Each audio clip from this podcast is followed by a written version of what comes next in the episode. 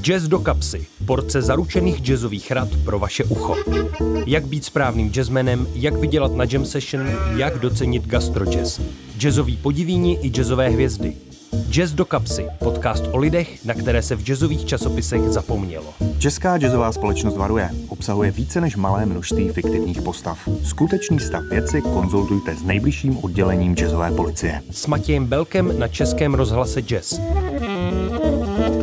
V dnešní epizodě se podíváme na speciální jazzovou disciplínu, kterou bez zesporu je takzvaný tradiční jazz. Nejprve malé okénko do historie. Dovolím si citaci z internetové encyklopedie. Jazz, čili jazz, je původně americký hudební styl, který vznikl na začátku 20. století mezi afroamerickou komunitou na jihu USA, smícháním afrických a evropských hudebních stylů. Jeho africké kořeny se projevují eh, hlavně v používání bluetonů, odpovídaček, improvizace, polyrytmů, synkop a tečkovaných, tedy houpavých skupin not.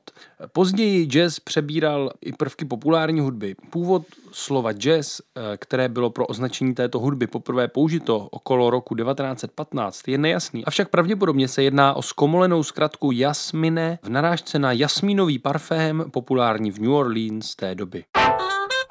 No ale ocitáme se plus minus v období po první světové válce a jazz se objevuje také u nás v Evropě.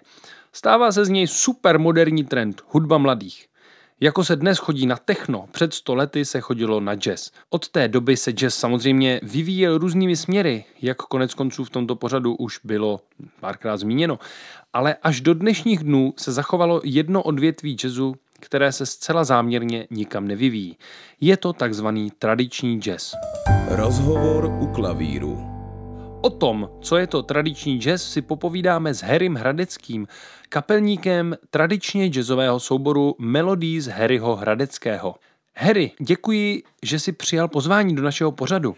Já vám děkuji za pozvání, mladý muži.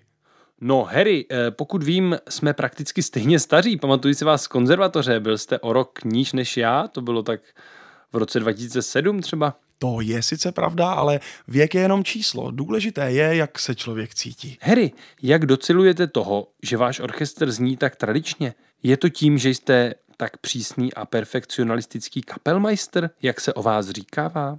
Myslím si, že skutečně tradiční jazz můžete hrát jenom, když ho skutečně žijete. To znamená prostě vyřadit všechny ty moderní vymoženosti. Musíte se vcítit do té doby. Takže žádné internety, počítače, mobily, a požadují to i po svých chlapcích z orchestru. Hezky maximálně staré rádio, krátké vlny. Až takto striktně. No ale hlavně dávat si pozor, aby sousedi neslyšeli, když večer tajně posloucháme Londýn. To víte, co kdyby to nahlásili? Člověk musí být opatrný. I noty radši schováváme. On jazz není úplně zakázaný, ale nesmí se tančit a vůbec. Jak ten ježek a verich pláchli za kopečky. No, musíme být my jazzmeni opatrní.